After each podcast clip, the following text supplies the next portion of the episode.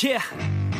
I spit raps like a heart attack, fast fatal heart impacts, past painful scars. In fact, I blast tasteful bars and pass. I back up my actions. Fact, don't ask, grab reactions. Jacked attack with every word, then act with class as they hear me snap. I got nothing to lose, cause I fought and felt the bruise. Now I'm not the one confused. Call the shots and they produce. I ain't lost, I'm finally loose. Pick a new silver excuse. I need the views to boost me to a new abuse of being used. Everybody wants a piece now. Y'all can rest in peace now. You're dead to me, so peace out. Remember, you're just freaked out. Get ready for defeat now. I'm gonna make you bleed out. Listen on repeat now and weed out all the weak now. Get up and make a change. Don't remember yesterday. If you got something to say, speak your mind before your grave. Cause your life is yours to save. Ain't nobody gonna change. Everybody stays the same. So be different, make a name. Hello and welcome in. I'm Kyle. I am your host. You can find me on Twitter at KL underscore fantasy. This is the University Podcast. Today, we are covering the second half of our 2021 college football preview. We covered the east side of the U.S. last time. We're covering the west side this time. And joining me is a California man from the Undroppables. He's the host of the Two on One Fantasy Sports podcast, Tommy Mo. Welcome to the show. How are you doing tonight? What's up, Kyle? Thanks so much for having me on. I'm so excited for this podcast. Uh, just mostly for the show, for like you starting the show, uh, us, you know, as a team, Undroppables taking a dive into Devy. Uh, and yeah, super stoked to join you here today uh, from California. So I'm like, yeah, all teed up on Pac-12 uh, action and and you know diving into Devy this year in the offseason, joining a few leagues, a couple of campus to Canton leagues, uh, and and and you know even one college redraft league. So just trying to get my feet wet completely uh, in college football uh, and do a little bit more than just you know redraft and dynasty like we've been doing over at the Undroppables. Oh yeah, absolutely. Yeah, and, and you've been having some good shows, so I'm excited to join some of your awesome guests that are way, way more knowledgeable than I am uh, when it comes to college football. But you know, definitely gonna do my best here today, and and you know, stoked to that you had me on the show. Yeah, those campus to Canton guys. Obviously, this is their forte. Obviously, here at the Undroppables, where yeah, here at the Undroppables, we're more of a dynasty website than a college one, but we'll try our best. Yeah, man, we make it work. We try to play everything. You know, we want to be able to give as much information and advice as possible. And you know, when you when these new formats come out, we we got to jump in there and try it. Right? We got to get our feet wet and and and learn the game so that when people ask us questions, we have something to say as opposed to like, I don't know, uh, George Pickens. You know, like I know man dunks like that's, that's his guy every time, just George Pickens constantly. And before that was Rondale Moore. So you know he, he's right somewhere. So let's hopefully that that strategy keeps working. Absolutely. And last episode in part one with Austin, we ended off on the Big Ten East to set us up for this episode where we're going to start with the Big Ten West.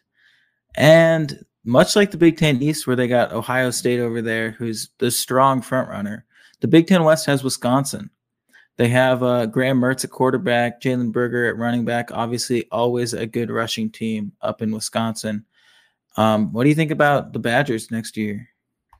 Yeah, I, I like uh, Wisconsin. Um, like you said, it's always been a great rushing team. So I'm always curious about who their running backs are. You know, who the next man up uh, for Wisconsin is going to be because usually they're going to be pretty good. Um, Jalen Berger, I think, is is phenomenal. I picked him up uh, in one of my campus Canton leagues. Uh, I think he's going to be yeah the next great one. You know, Melvin Gordon type. Um, and then Graham Mertz, I think, is a great quarterback, great size.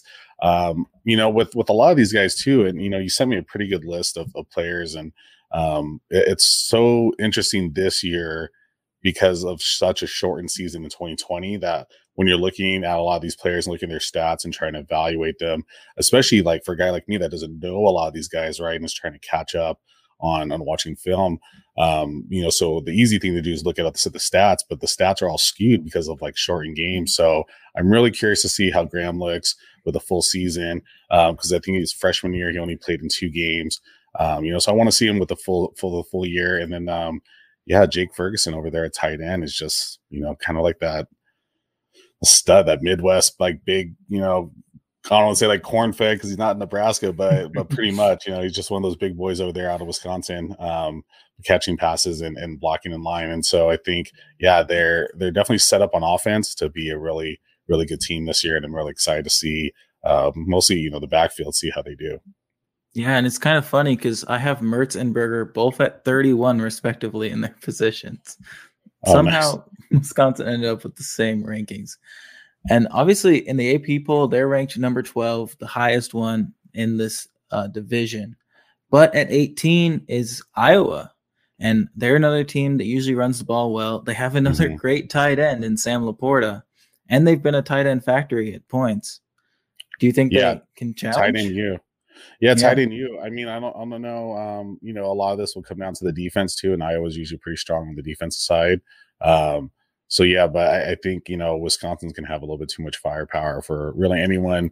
Um, besides, I, mean, I think we're gonna eventually talk about Minnesota. Um, but you know, I, I, definitely don't think Iowa has enough. But but the, you know they'll they'll definitely have solid tight ends like they always do. They always have a solid offense like they always do, playing that Midwest style of football, which you know just kind of like your, your power I formation type. I feel like that whole um that, that whole conference, the Big Ten West um, is kind of just like yeah, your your old school type of not smash mouth football, but but still wants to run and hit you in the mouth um, and just kind of beat you with size um, as opposed to just you know speed and tricks. Yeah, and speaking of those northwestern, northeast type of teams, you got Northwestern, who's usually pretty good on defense, but that offense this year just doesn't have anybody I like. I mean, I had Cam Porter, their running back, just inside my top 100, but then he got injured. I thought uh, Tyler Ryan Ryan Hilinski, not Tyler, um, was going to be their starting quarterback. I liked him at South Carolina, but then he didn't even win the job. This whole team is going to come down to defense. yeah, not so, looking good.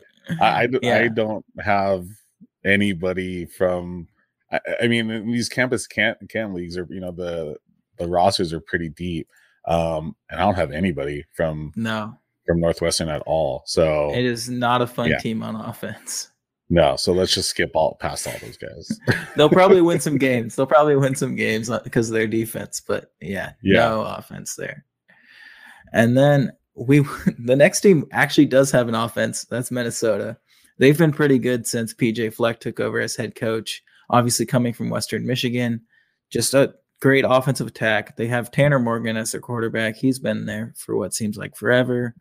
Um, obviously, they lost Rashod Bateman to the NFL and the Ravens, but they bring up another wide receiver in Chris Autman-Bell, and they have a great running back in Mo Ibrahim, which I know you really yes. like Mo Ibrahim. Yes, very much like Mo Ibrahim. Um, yeah, I just think he's he's solid. Um, what does he remind me of? He, oh, he reminds me of uh of Marshawn Lynch. He reminds me exactly of Marshawn Lynch. I think he wears number 24 also. Um, just has that same size, same build, same style of running. You know, a very north-south runner, but can turn on the jets, can juke you, but will will run you over also. And so yeah, I like Mo a lot. Um and gosh, I'm trying to think. There's a there's another guy that went to Minnesota back in the day that had the dreads too. That I can't I can't remember his name. Um, but yeah, it's just it, and Minnesota is another one of those schools like Wisconsin. I feel like that always puts out like a really good running back. Um, they're just always kind of like unheralded. You know, they're not not the big guys, not you know the guys that's going to be up for a Heisman uh, watch, but they always just have someone that's like sneaky good, a sneaky good you know, you know running back. Um, and I think Ibrahim's like an, another one of those guys. Um, so I'm really excited for him this year. Definitely a guy that I have, um, at least in one of my uh, campus can leagues, and um, was targeting in other drafts, but just couldn't get him. So um, yeah, like like Mo a lot. Yeah, I know you did take him in the UNDC2C, I believe. Yep, that's what it was. And then mm-hmm. um, also in this division, we have Indiana, which I listed as one of the bottom teams, and I'm not sure why I did that because they're actually pretty good. Are they? Um, they are. They're 17th in the AP poll. Um, okay. They have they have a pretty funny quarterback name, Michael Penix Jr. Nice. Um, I think he's left-handed. He, he, might be one of the only left-handed guys, but he's pretty good. He's pretty darn good. Um, he's one of those guys who flashes all the time, but also is pretty inconsistent. And then they have a fifth-year wide receiver in Ty Fryfogle, who I thought was going to go to the draft but didn't. So um, he was really productive. Actually, he might just be a fourth year, but it was one of those guys where I thought for sure he was going to go, but he did not. So Indiana is definitely a team to watch. But outside of Indiana, these bottom two teams in Purdue and Nebraska just don't look like they're going to win a lot of games. Um, David Bell. We can talk but about David Bell. But there's David Bell. so they may not win a lot, but they got David Bell, and that guy's legit. Um, yeah, I, I, I next, you know, kind of uh not Rondale Moore exactly, but like you know, it's kind of like that next one. Like Rondale Moore came out, now it's David Bell, and like everyone's waiting for for him to see uh to see what he's gonna do this year. So I'm really excited. Um it sucks that they might not win a lot of games, but you know, for fantasy, it doesn't really matter as long as he's getting the opportunities and uh, getting the ball in his hands. That's that's really all that matters. And so, you know, um, I, I, think this is still a fantasy, right? It's a Devy podcast, a fantasy podcast. So, um, yeah, like who who cares how bad the team is going to be as long as the individual player is good? Which reminds me of like playing football in a junior college like we didn't care if we won or lost. We we literally just cared about our stats and we were only there to like get a scholarship. And so like I, I feel like that's you know when you're playing fantasy, it's like the same mentality, right? Like who cares if they're actually good? You just want to see them score points. And so um you know, I, and I'm gonna be honest with you, Kyle. Uh, I, I, don't know a lot of these guys on the list like that well, you know. So I'm, I'm loving like the information that you're giving me and, and giving the listeners because I'm catching up on some of these guys. Like you know, I assume Purdue is going to be all right because they had David Bell, but I didn't know the rest of the team sucked. So this is fantastic for me. Like I said, I'm just diving into Devy uh, in college football more. You know, from a fantasy perspective, I've always been a college football fan, uh, but from a fantasy perspective, and to know these guys as much as I know the NFL has been new and interesting and different. You know, and I think. Um, for even for someone like me, like saying that, like I just hope like seeing it for other people that might be listening to this this show is like dive in there, jump in. Like it's yeah, it's different and yeah, it's a whole learning curve, but just like anything, like you can pick it up and learn these guys and listen to a show like like University or the Campus Can guys or you know uh, Brandon Lejeune. There's like great Devy guys out there. Uh, you know Kevin uh, Du Bois, and so you know guys that like know their stuff and so you know listen to them and, and listen to kyle talk like it's great because i'm just like mm-hmm. yeah like i kind of know these guys but not really you know so hearing you like give me some insight is is great on you know not just who the players are but if the team actually is actually going to be good or not. Yeah the the real issue with purdue is they just can't find a stable quarterback. Obviously they have the weapons for those guys to throw to but just nobody yeah. who can get it done and they did steal a running back from Indiana and Samson James, who has some tools, looks kind of interesting. But okay. that entire offense is my 2022 wide receiver three, David Bell. And the rest of it, there's another wide receiver they have coming up who I forget his name, but he looks like he might just be a three, three. They say things come in threes, so there might just be three of these pretty wide receivers. Yeah, yeah. um, I'm waiting for it. But, yeah, uh, and if you know, I, I, if Duncan, if you're still watching, you want to jump in there with like your, you know, I know you're Purdue homer. If like I should text Adam Hutchinson and get the next Purdue guy because those guys definitely put us, uh, put the knowledge out there about Rondale Moore and now David Bell. So yeah, who's who's the third guy up? I'm I'm curious to get that guy added to the list as well. Oh, geez. Oh, it's Milton Wright. That's the name I'm thinking of. Milton Wright. Okay, let's write yes. this down. Milton. Milton right now. All right, let's do this. Right now. And then next up, the last one in this division is Nebraska. And oh. really, the, the only storyline of Nebraska is how quickly does Scott Frost get fired? Um, over under should probably be about five games. What wasn't the biggest story? Their uh, their uniforms this offseason, those fake oh. uniforms. Oh. Those are fantastic. yeah. I, I was kind of bummed that it was fake just because like it was so bad. Like it was so bad it was good. You know, like they should just go ahead and, and go with the whole Cornhusker look with the with the overalls. Like that would have been amazing. I don't know. I've seen some pretty bad uniforms. There was there was one for Tennessee where they took the normal Tennessee away uniform, made all the orange pink for breast cancer awareness month. It oh. looks so bad. Yeah, that's not good. That's not a good color combo. No, doesn't look good on TV either. but yeah, it sucks for Nebraska because like I, I have friends that like hardcore Nebraska fans. Always uh, were watching uh, Nebraska football, you know, and like they have such a storied history. Um, that that black shirt defense, um, you know, that that just is like if you've grown up and, and had like old school football, you know, love old school football, like Nebraska football, that's what it is. You know, it's like it's that old that's the smash mouth football, right? Of yeah of the Big Ten conference is really coming from Nebraska. Mm-hmm. Um, and and so you kind of hate to see a team like that that's been struggling because you know they're good, you know they're a good program. It's just you know if the coach isn't doing it or whatever reason, it just sucks because they're historically have been such a you know a good program and putting out uh, good players and um, yeah on, both sides of the ball. You know, phenomenal quarterbacks that could run and, and great defenders. So you just kind of hate to see some of these teams go into their slumps, but it happens. It happens all the time. Yeah, they have an incredible fan base. Much like Tennessee, yeah. they're one of those. There's one of those teams that'll fill out their stadium when yeah. they're winning four games in a season, and it's pretty impressive.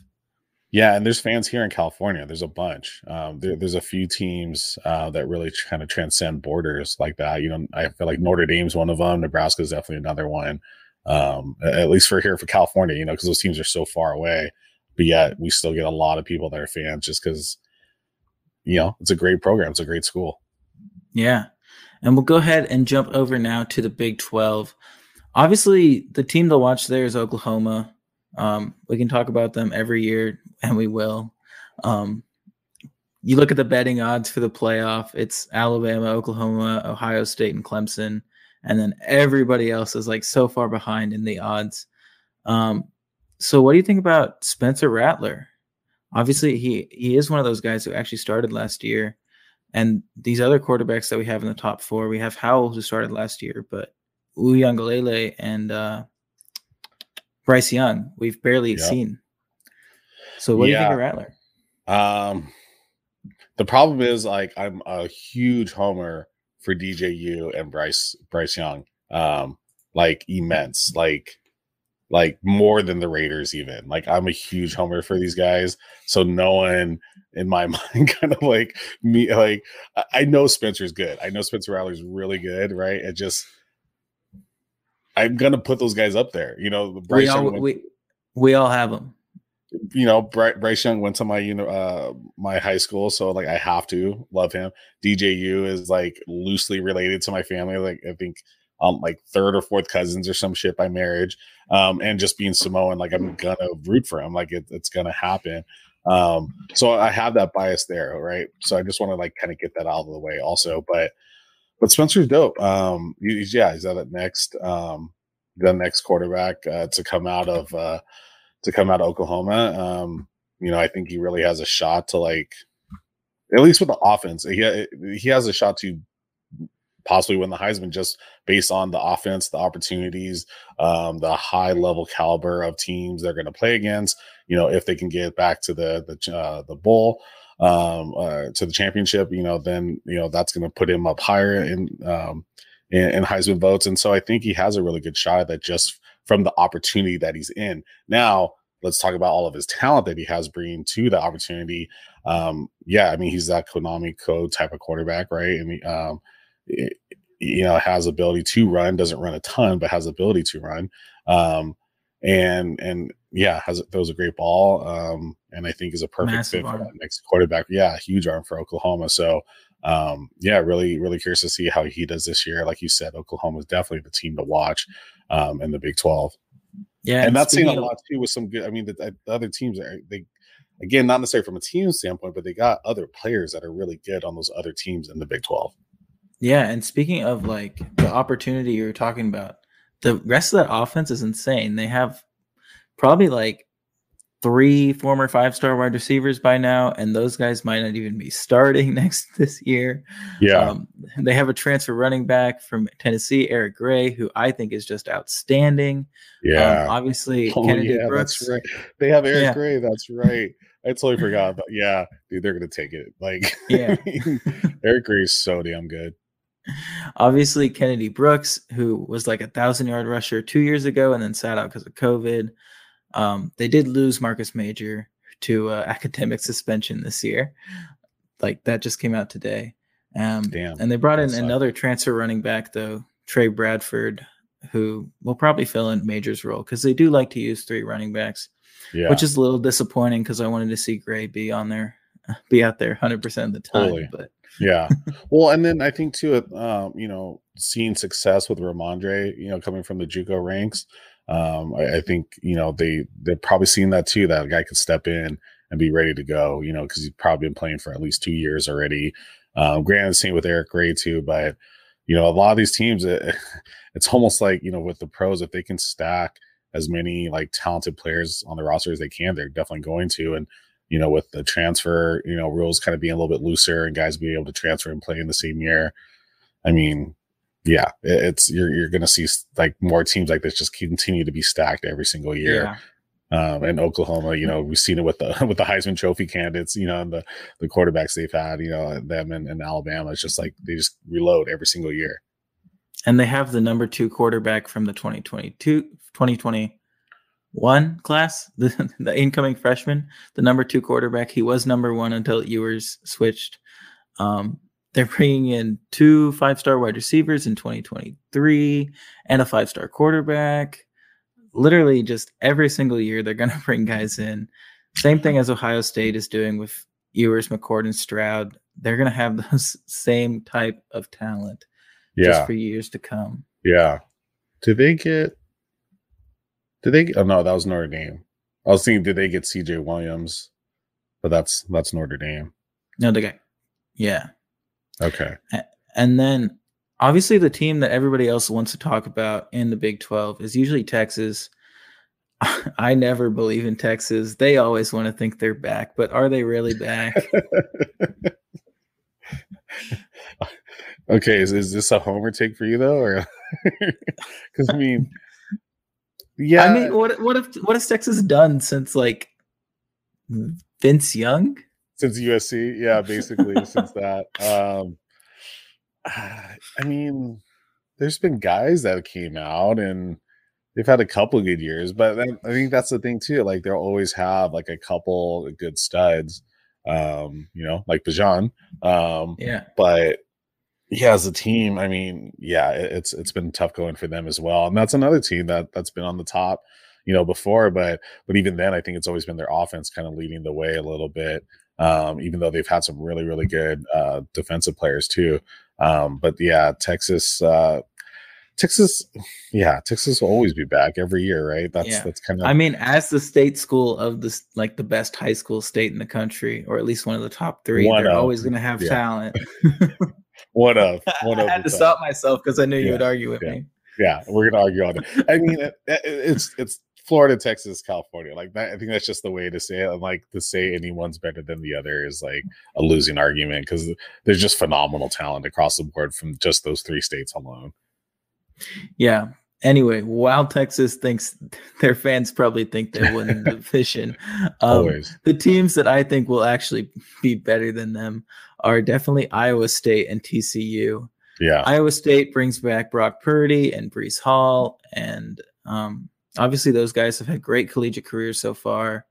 Uh, Purdy was a guy we thought might come out last year, didn't.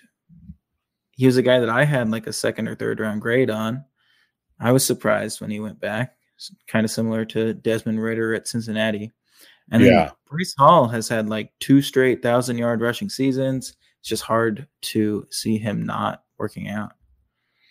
Yeah. I love Breece Hall. That that's um, one guy I know a lot about in this uh, uh, of all the people you have listed. Um, he just reminds me of David Montgomery, like all over again. Like he, again, he looks looks the same on the field, kind of runs similarly. Um, a lot of similarities in their game, and and you know, see what you want about David Montgomery, but I, I really like David as a player. Um, I think he, you know, like a lot of rookies, needed a little bit of time to kind of adjust his game to the NFL and change things up a little bit. and then you saw him in year two last year, running a lot harder, running a lot more north and south he stopped trying to always jump cut outside and beat someone with the speed because I think a lot of these guys like you know think they're fast and they come to the NFL and then they realize how fast everyone else is. So yeah, uh, uh, Breece is, is, is fantastic. Um, I think in the first campus can draft I did, he was my my first round pick. I think at like 106 or something. Um, and and and I think you know you can make an argument for a lot of other really good players there as well. Um, but but Breece was my guy, and and you know I, I some people have him as their RB two coming into this year, and I, I think he could, you know, there there's a good argument, um, you know, who's your top three people, but um, he's definitely top five in my opinion, and I think he's a, a really really good runner, and and you know, in a really good system too that'll feed him the ball. Yeah, he's my number two overall, and my number one for next year specifically. Nice. Obviously, last season he had 1,572 rushing yards, 21 rushing touchdowns, led the nation in rushing yards, even with Najee Harris and Travis Etienne. It was, it was still Breece. So as a sophomore. Awesome. You love to see that. Yeah, just absolutely incredible. I think he'll be definitely one to watch in the draft cycle next year. Yeah. And like, you know, without knowing all the numbers, I feel like he'll check all those analytics boxes, you know, those analytics boxes that like Master June and our team like really look for, you know, and and um, you know, uh Jax Falcone has his anatomy of a running back series. You know, I think he'll really hit all those boxes, you know, for especially even just like BMI, um, draft capital, speed, all, all that kind of stuff. I mean, I think maybe breakaway speed might struggle a little bit uh, numbers wise, um, but everything else, I think he's a phenomenal talent. He'll definitely hit that breakout age too. Um, you know, which everyone loves to hang their hat on with with uh, these rookie prospects. Yeah, and if you're interested in reading more on the undroppables.com, coming out today was my 2022 running back preview. Nice. We got Breece Hall at number one. Obviously, we mentioned Eric Gray earlier. He's number three. And then there's some guys on the East Coast that we covered last week that you'll just have to read the article to find out. yeah, I got to read that one. That one's a great one. Um, already getting prime for next year, which is nuts. Like we haven't even started this season, uh, and we're already getting prime for next year, which I think is so crazy and fun uh, about doing uh, Devy and and Campus Ken and and uh, just straight college redraft leagues is you know you're you're getting a head start on on evaluating all these guys before they get into the league. And um, for some of you yeah the devy leagues you're you know locking these guys up um, before they get into the nfl so it's been fun for me to kind of like start that whole process earlier you know and kyle i know you've already been on it uh, for some time now but um, you know, for for me as someone that's just you know a dynasty guy, but really gets into rookies, like that process usually doesn't start for me until like January, you know, and here we are in August, and I'm behind. You guys have already been doing it, so it's, it's crazy.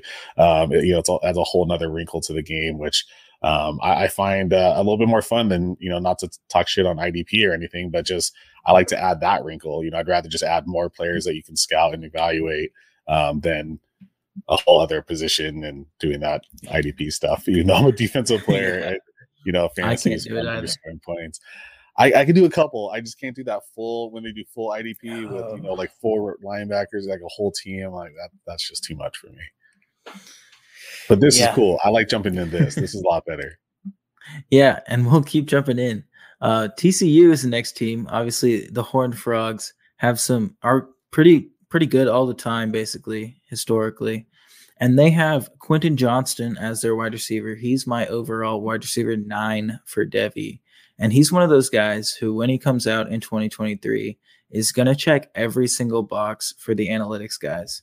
He just had an incredible freshman season where his, uh, his, uh, what am I thinking of? Dominator was incredible. Mm-hmm. His, um, yards per team pass attempt is the other one that people want to pull out these days was incredible. Definitely someone I think is worth watching. And then they have a former five star running back, Zachary Evans, who's my running back 12 overall. Um, obviously, tumultuous recruiting for Evans. Um, that dude committed to like four different schools, didn't even didn't even sign on signing day, and then got out of one of his signed contracts and ended up at TCU of all places.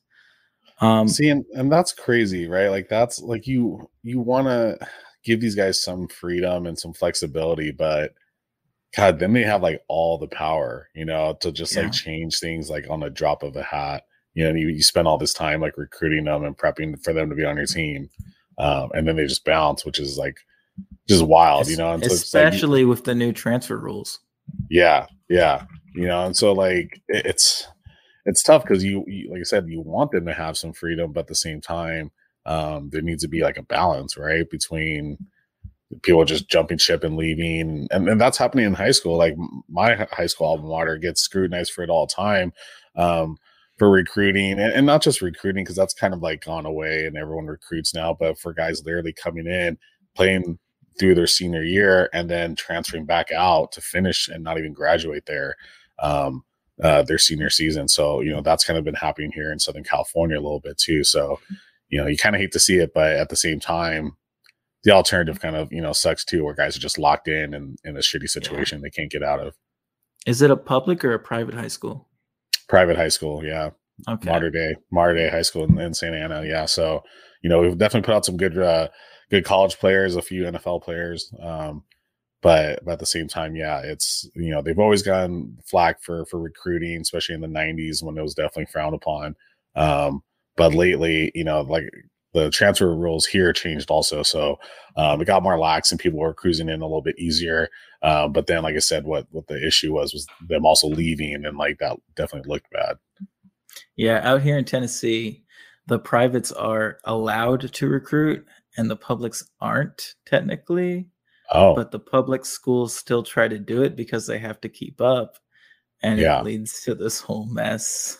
yeah. Yeah, it's crazy. It's it's nuts, you know, and and then you get like these same schools kind of being, you know, dominant, you know, for for the national um rankings and stuff, and you get the same players, you know, it just I don't know, it's weird, you know, because you you you like want to have the ability to go where you want to go. You want to be able to send your kid where you want to send them but then you have like yeah these these teams that are just kind of stacked you know and it's one thing if that's in the college level um you know and there's there's ncaa to kind of try to stop against that but to have it at the high school level is kind of nuts. Absolutely. And then yeah we'll keep on moving. Um big 12 we got other than tcu and iowa state we got uh, oklahoma state and west virginia. I mean Oklahoma State has Spencer Sanders as their quarterback. A funny stat about him is he had the same number of completions last year and the year before. Oh, exact same. Exact same. Yeah. All right. The guy's consistent. You can bank on that. Consistent. Only issue is if he does that again, we won't be very excited about his draft prospect. Because it wasn't that good. No. well, they didn't play 12 games last year and he didn't start all the games freshman year. So, oh, there you go. Um, but I mean, both those teams not super exciting. Obviously, Oklahoma State was good last year, but they lost Chuba Hubbard. They lost Tylan Wallace. Um, we'll see what happens. Obviously, um, is Gundy, the quarterback back? Spencer Sanders, yeah, yeah. But yeah, Mike Gundy usually does a good job. So, um, uh, Wilson, and he's he's very highly paid, so they should expect yeah. results from their head coach. Um, Wait, didn't their quarterback last year get hurt in the middle of the year or something? They they had two that were going back and forth. Yeah. And, uh, okay. Spencer Sanders and Shane Illingworth, I think. That's right. Yeah, I just didn't like. um I don't know. Every time I watched like film on Tylan Wallace or Chuba, actually mostly on Chuba, and I just like see Tylan Wallace running routes, and he wasn't like not even being looked at at all. And I just like I didn't know if that was the quarterback or the offensive scheme or what. Um, but I just hate to see it because the guy was open and could have had like way better stats than he did, especially last year. Um, but I think, I, yeah, I thought it's because someone got hurt, like the quarterback, so they were kind of limiting reps or or or scheme or something. Yeah, and then the other team is West Virginia. I'd say they're a six and six run of the mill team.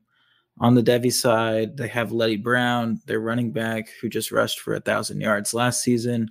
He'll be a great producer in college fantasy and campus to Canton, but probably not a guy who's going to get significant draft capital. So that's about it for West Virginia.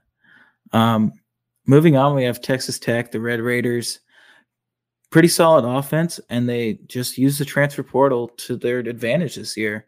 Um, they added former Oregon quarterback Tyler Shough, who Show Shaw. I don't I don't know.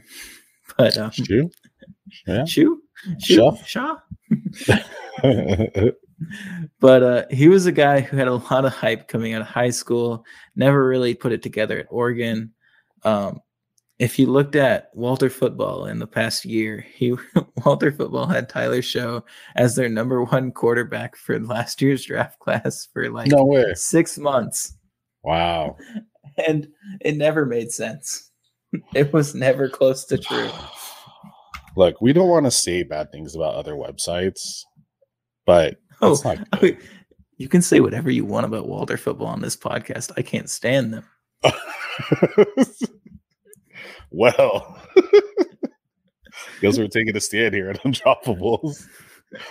Walter football. You know what's funny? Uh, for anyone listening, I you know we we put together our rookie draft guide uh, that came out right around the rookie, uh, right around the NFL draft, um, and you know just trying to get like all the resources together to help the team make this happen. You know, and I put Walter football on there because you know to be fair, like they evaluate college players and have a database of players, so at least it's somewhere to look at. And the amount of shit that I got from our team for putting Walter Football on there, not just as a website uh, that doesn't function well, but because of some of the shit that guy has said uh, in the past. Um, yeah, definitely uh, stop using that resource.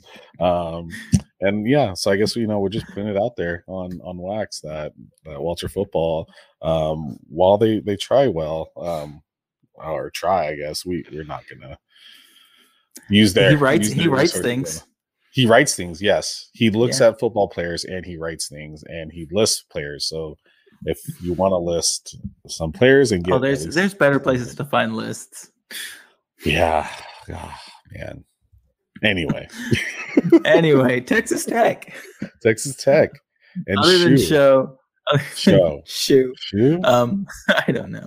all they day. brought in they brought in a former Troy wide receiver in Kaylon Geiger, who um, is a guy that I have on both my C2C teams. Um, Oh. smaller guy, faster guy, kind of like late? a yeah. He was really productive at Troy for the past two years, but maybe not somebody to be super excited about in terms of the draft. He's kind of small. Uh, if I remember correctly, he is five foot ten okay. and he's going to be a fourth year senior, so he didn't get an early declare.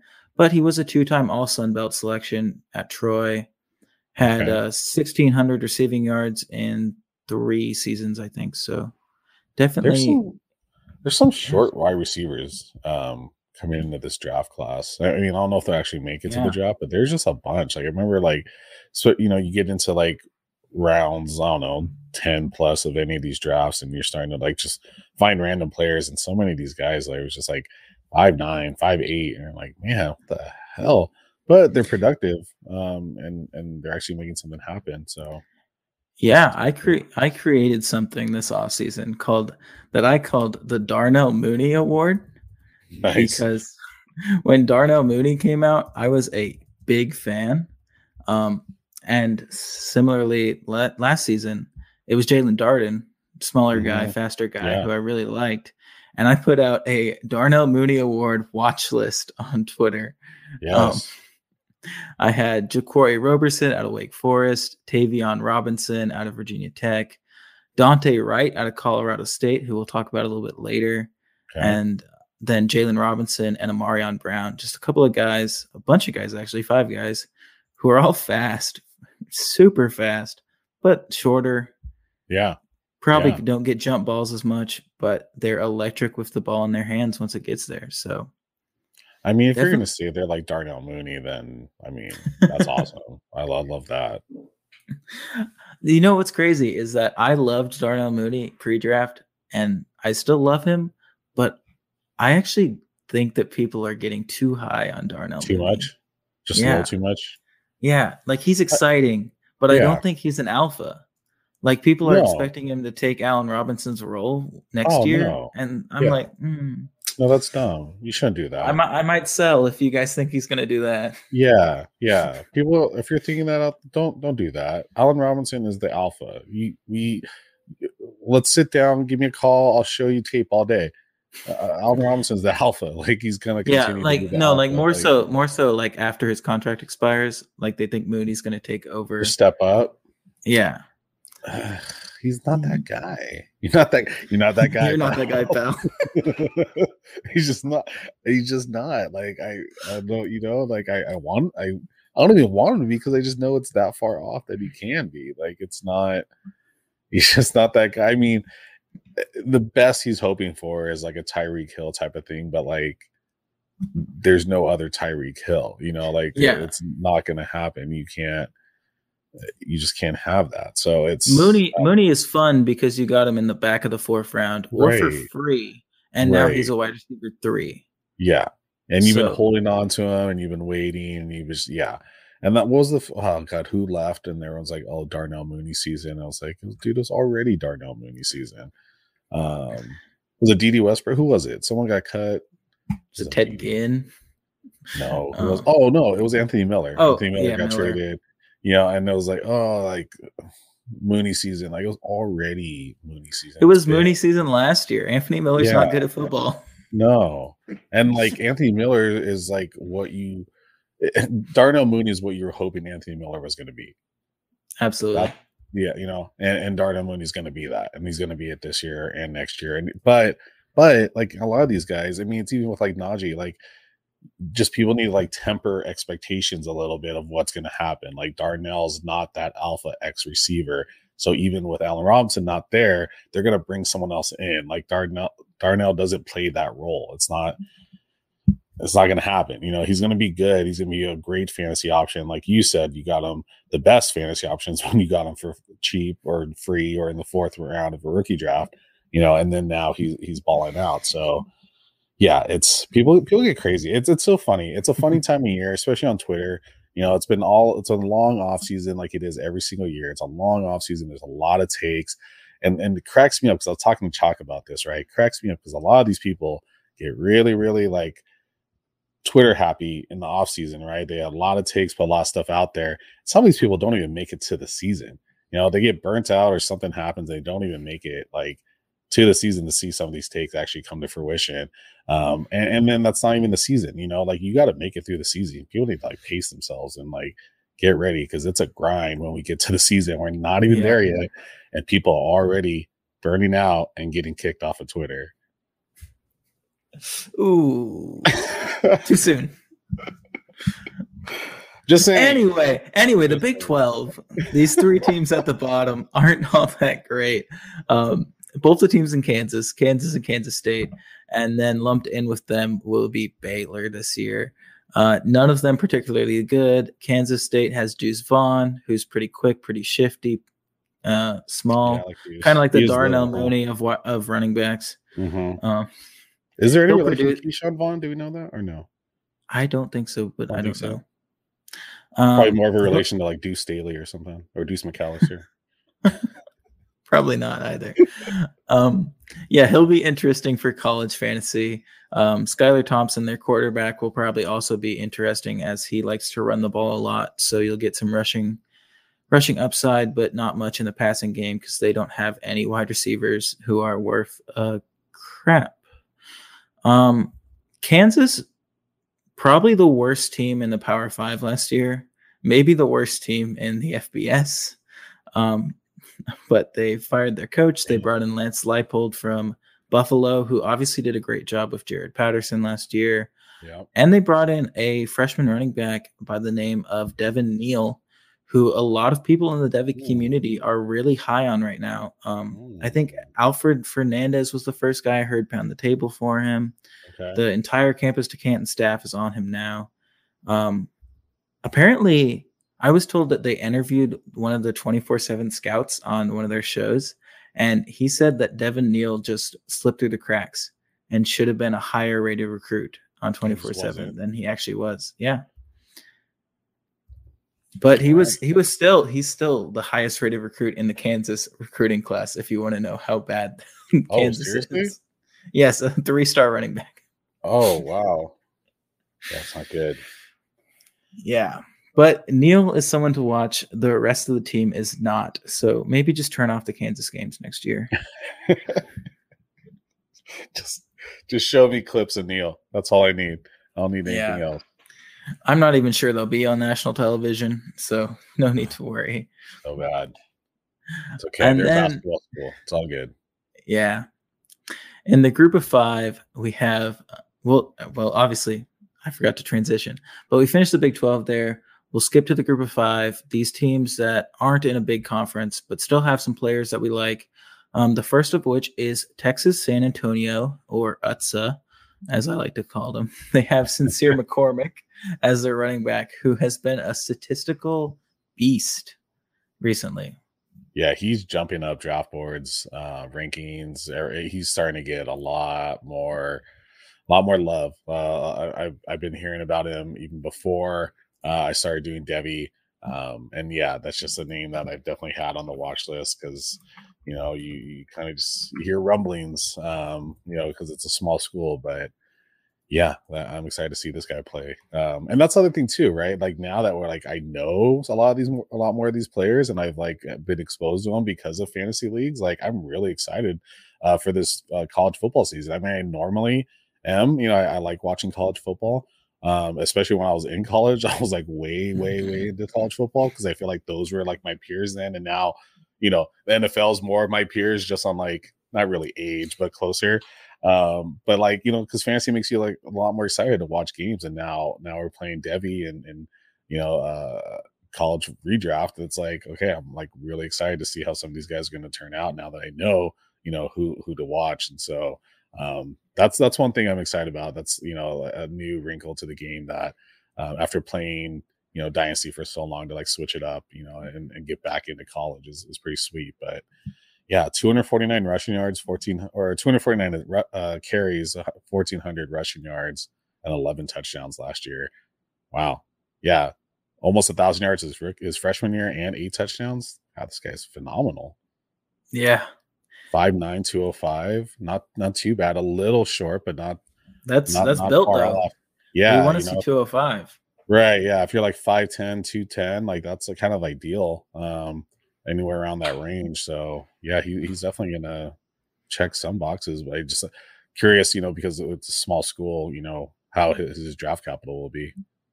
Yeah, but like we saw guys like Aaron Jones come out of UTEP. He's a fifth round draft pick, mm-hmm. but he still eventually took over that backfield at Green yeah. Bay. Hey, can I ask you a, a strategy question? You know, so for guys like this, for sincere, um, does he hold more weight? You know, I guess okay. So going back, guys like Sincere that like may not be such a lock for the NFL. You know, does he mm-hmm. hold more weight in like a college redraft league or even just I don't know a Devy league as opposed to a campus to can league, or maybe not a Devy league, but more of a campus can league as opposed to a Devy league because you know Devy right, you're not you're not playing these guys in college, you're just drafting them and holding them right until you yeah. get So would he hold more weight in, in in the format that you're actually playing college football fantasy with these guys. Absolutely. I mean, definitely.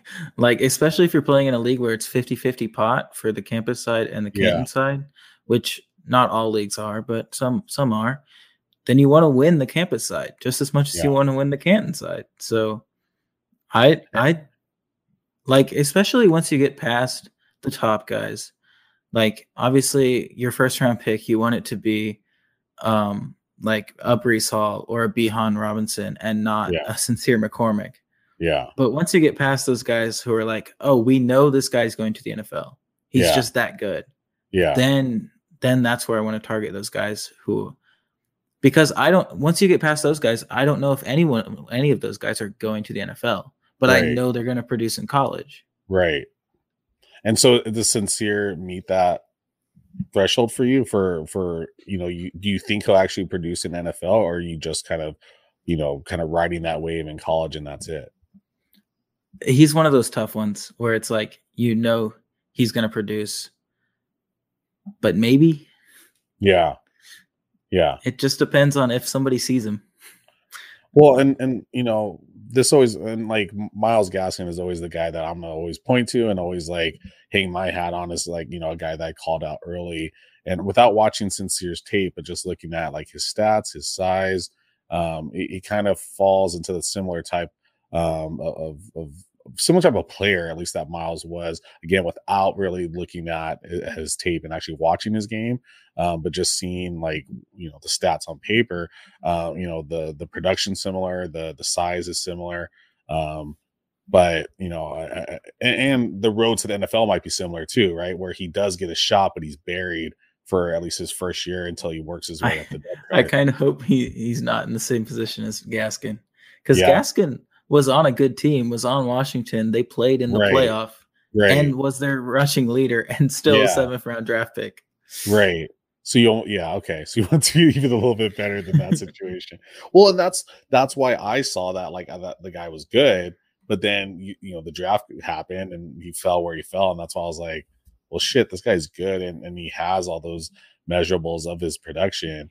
Um, he just fell to the seventh round, you know, and and yeah, that team was phenomenal. I actually got to see him play in the in the Rose Bowl against Stanford, um, or no, sorry, against Ohio State um and and you know seeing him live like the guy was phenomenal so um i guess yeah like it's just it's what you, you you put a good point you know uh U, utsa is a lot smaller school um on, on a much smaller stage than than washington but um you know it, that's been the hard part for me um with with these Devy drafts and and campus can stuff is is figuring out like you know getting my strategy down figuring out um, not just who I want to target, but when you want to target certain guys in drafts, what guys are gonna, you know, not just do well for you for the college side, but also when they get over to the NFL side, um, and, and trying to get that, you know, the the strategy beyond like the basics down, you know, and figure out, you know, even trades. Like trades are something I haven't fully got into because I'm still trying to figure out where the value lies in those trades. Yeah. And similarly with you to Gaskin, I saw I'm a big Washington State fan. So I saw him in the Apple Cup like three straight years just absolutely rip us to shreds. Yeah, yeah, So I was excited about him. Obviously, I wasn't following near as close as I am now. So Yeah. I thought he would get drafted earlier. right. Yeah, I was hoping for him. I just, I, I that's size sometimes, you know, and like even though it is Washington, well, and even because it's Washington, sometimes those Pac-12 running backs just don't get the same uh, amount of respect or or you know the weight of of their conference, you know, is less than than you know Big Ten, Big Twelve, ACC, you know, stuff like that. Yeah, and we'll get to those Pac 12 guys pretty soon here, but we'll get through these other group of five teams really quick. Um, obviously, BYU had Zach Wilson last year, just an incredible talent, led them to a great season. Um, but they lost him to the NFL. He's on the Jets now. Um, they had an outstanding offensive line, but they lost a lot of them to the NFL. Brady Christensen went um, second or third round to the Panthers.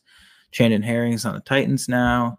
But they brought back a couple of guys who saw a big bump in production with Zach Wilson as their quarterback. One of those is Tyler Allgeier, their running back. Another one is their tight end, Isaac Rex. And then they brought in a transfer wide receiver from Washington, uh, Puka Nacua? Nacua, Nacua? Puka Nacua, yeah, yeah. He, I think he's Hawaiian or Tongan or something. Yeah, I'm, Yeah, I like and- this guy. Yeah, he was the leading wide receiver on Washington last year. Yeah, Um, only transferred out to be closer to his family. oh, okay. So uh, definitely someone worth watching, along with Yeah, the rest he- of that BYU he team. did really good in high school too. I, I forgot like he was like number one in Utah or something, or and I think he was also in like the um uh there was like the high school Polynesian Bowl or All American or Yeah. something. Yeah. So yeah, because I'm also because I'm Samoan, I, I keep tabs on all the Polynesians that are doing anything. so um and and then again, when you're going through like a draft and you don't know anybody and or you're at the stage like rounds 20 or something, you're just like, I, I don't know. I don't know who any of these people are. I'm just like adding somebody. I'm literally just looking who has a Polynesian last name because you're you're going on the team. We're just gonna we're just gonna root for you and just add you to the team. Um, because when you don't have much of a strategy, you know, when you're starting, you got to have something. So, Yeah, love you t- you tweeted out that um, watch list for the best uh, yep, Polynesian in college football. that's right. I didn't realize that Zach Wilson qualified and won last year. Zach Wilson was on that. No, he wasn't. I could have sworn that's what he said. Who won last year? No, What was the award's name? Polynesian. was it the. Polynesian? Was it the Polynesian Bowl or was it the Polynesian Hall of Fame? Polynesian Football Hall of Fame? No, that's for. the year? I need to look at what I put. I, It's the Polynesian Football Hall of Fame. Yes. yeah, there's no way Zach Wilson won that last year. Please tell me he did. That's that's awesome. Oh, here's the here's the article that you tweeted out. Former Brigham Young University, current New York Jets quarterback Zach Copano Wilson received the award in 2020. Zach Capono Wilson. Yeah. That's my dog. That's my favorite player now. I didn't. What is this guy? Zach Wilson. What is his ethnicity? I need to know this right now. Oh, how how did I also not know this until I came on your show? He is a Hawaiian and a Hufanga of Wilson's of Hawaiian ancestry and Hufanga of Samoan ancestry. Oh no, that's two different people. What the fuck? That's wild, dude. Yeah. Zach That's- Wilson. yeah, and the- okay, the USC safety that won it. So he he shared the award with the USC safety. yeah, I um, think that they name an offensive and defensive player Yeah. every year. But what the fuck? He's Hawaiian? No way. I didn't realize it either until you tweeted out that article. Yeah, I had well, so there's always people you're like I didn't know Kendrick Bourne was half Samoan. No idea. So there's always guys like that. Um DeForest Buckner, I didn't know um and that he was half Samoan. Like there's a bunch of people out there um that you have like no idea, like if they don't have Samoan last names or or something. But the Zach Wilson one, that's tripping me out, man. That that's man, I, I would have been on Zach Wilson from the beginning. I would have been the biggest Zach Wilson truther from the beginning if I would have known that. You got a Um, long way to go in just yeah, the undroppables. you got to beat me and Mark. I know, I know. You guys love him, so like that. I, but I would have called dibs easily if I would have known that. I'd be like, nah, like I got ethnicity on this guy. like, we're, we're from the same people. We're the same. Is that what you're gonna do with DJU next year? One hundred percent. That's my cousin, dude. Like one hundred percent. So, so what is it? Okay, so my my second cousin, her son, or so sh- she married uh Uiagalelei. So she married DJ's like second uncle or something. Like she married like DJ's cousin, DJ's dad's cousin or something. So like we're loosely related through through marriage. So we're like fifth cousins or some shit. But if anyone asks, that's like that's like my brother. We like grew up together. Um, we hang out all the time. We're like best buds. I know his dad, Big Dave. We like, yeah. Uh, I'm just kidding. I'm just like I know that's his that dad. up? No, Okay. no, that's totally his dad. Like I know who, like of his family. I just like never fucking met him. But the the part about who how we're actually related, that's completely true, hundred percent true. Uh, but there's like it's it's not really a relation. Like I I don't know him or I've ever talked to him or anything. But my nephew, who's a senior at Mater Dei right now, he's talked to him because he's a that's his last name. They have the same last name and all that. But like, yeah. So I made up that part about us hanging out. Like we're we're not we're not really best friends. so really dope. I, I've talked to his uncle Mao, his, un- his uncle Mao Uiagalelei. He's he's really active on Twitter. I've, I've chatted with him before on Twitter, but that's it. You know, I'm not gonna front like that. I really like really know these people, but if people ask, yeah, that's that's yeah, we're we're like this, man. We're fucking tight. Just so you know. Anyway, I don't think we have any more um, Polynesians to talk about in the group of five. So we'll we'll fly through these next three teams. Um, we got Nevada, Carson Strong, their quarterback. A lot of guys really like him. Romeo Doubs, Elijah Cooks, Tory Horton, Toa Taua, um, all catching Oh, Toa passes from him. Toa Taua. Hey, Toa Taua is rad. Toa Taua.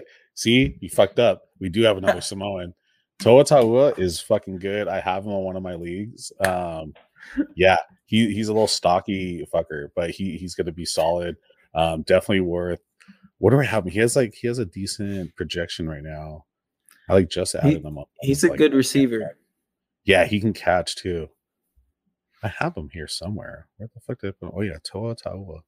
Um, yeah, because you know I was targeting that name because my youngest son's first name is Toa, so I was like, oh, I'm definitely who's this guy.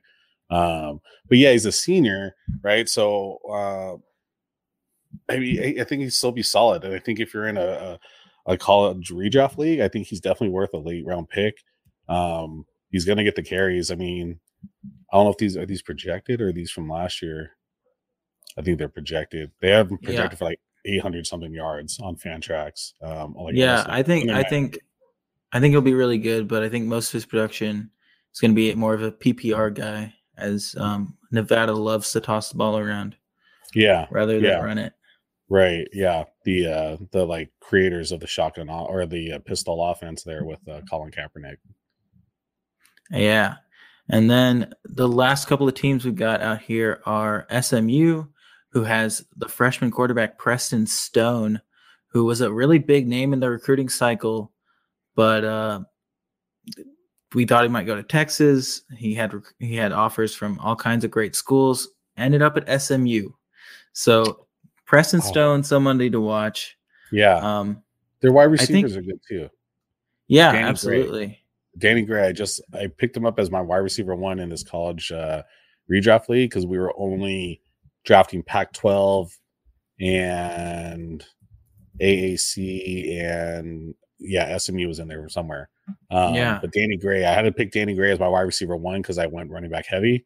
Um, and Yeah. they really know much, but he's a burner. He's a little shorter guy. Um, not like And a, what was and? Reggie Roberson. Yeah, both of them are pretty good. Um, so you know, I think they're still they're still running that run and shoot offense. Um, Probably. yeah, I think so because I think when I asked Thor Nystrom about him, he, he liked Danny Gray a lot. He liked that offense a lot. Um, so you know, high volume, high passing offense. Um, you know, they may not be great for for NFL, but they'll be pretty good this year. Yeah. And then the last guy, the last team to watch in the group of five out west is San Jose State. Um, the Spartans in 2018 won just one game, went one and 11. But last year in 2020, they improved to seven and one. And they have quarterback Nick Starkel, who's been on about four teams in six years now, um, taking his third victory lap, you know, just really enjoying the college life. Um, I so was gonna, I was gonna go uh, play a couple different programs. And Yeah. If he, if he makes it to the NFL, he might be as old as Brandon Weeden. Yeah, perfect. uh, it's off topic, but just you talk about him going to so many schools. Isn't like that going on with like Christian McCaffrey's brother right now too? Like he's at like his third school or something in four years. Maybe. I, aren't there two brothers? Like one of them was in the XFL recently, I think. Oh, I don't know. I just heard my my friends uh talking about it. There, they they coach high school football, so they're still like super plugged in. Oh, so is it Max? There's Max, Dylan. No, Max is the one who played in the XFL. Okay, so he so it'll be Dylan or Luke. Oh, it's Luke. Yeah, there it is. Luke has found his third college football team in the last six months. He's on Oh. Rice. Six months? That's what that's what the headline says. Yeah. Oh, yeah, yeah. Oh, he left goodness. Nebraska. That's right. They knew about it because they're Nebraska fans, and he left Nebraska. Oh, that's just bad. Yeah, that's right. And then he went to Rice. Well, where was he at before? Was it Stanford, Louisville. Louisville, and then he went to Nebraska. And now he's at Rice. Not a good look, buddy. No, running from competition, maybe not the best idea. Well, and then like selling at Rice too, right? Like, great. I think the best thing I heard out of Rice was uh was like that guy a couple years ago who was like five foot three or something that was playing running back there. That's like the last like thing I heard about Rice football. I don't know about you. Remember that guy? He was like short. He was like this big. He was No, like don't. super small. No? Oh, I'm gonna send it to you on on Twitter. Dude was little. He was like literally like he could run on my on my desk right here. Like he was super small. I swear, I, I wish I could find it right now. I wish like we had a producer that was here, like in the background, like pull that shit up right now. Yeah, I'm gonna send it to you. That shit was funny. That's that's literally the last thing I heard about Rice. Like I don't know anything else about the Owls from Rice. Like I, I don't know. Rutgers, anything. I tell me another school. I could probably tell you something. Like Rice, that's all I got. Is that sharp? Four foot nine. Told you. fucking told you. you see it? You see the picture? Put that shit on the screen. it's so small. He's so little. Uh, what was that? It was like three years ago or something. I was dying when I saw that. Is is it share? Oh, there it is. Yeah, share your screen. Yeah, yeah.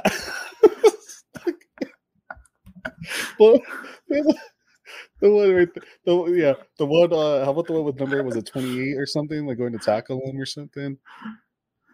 Oh my god, that's so small.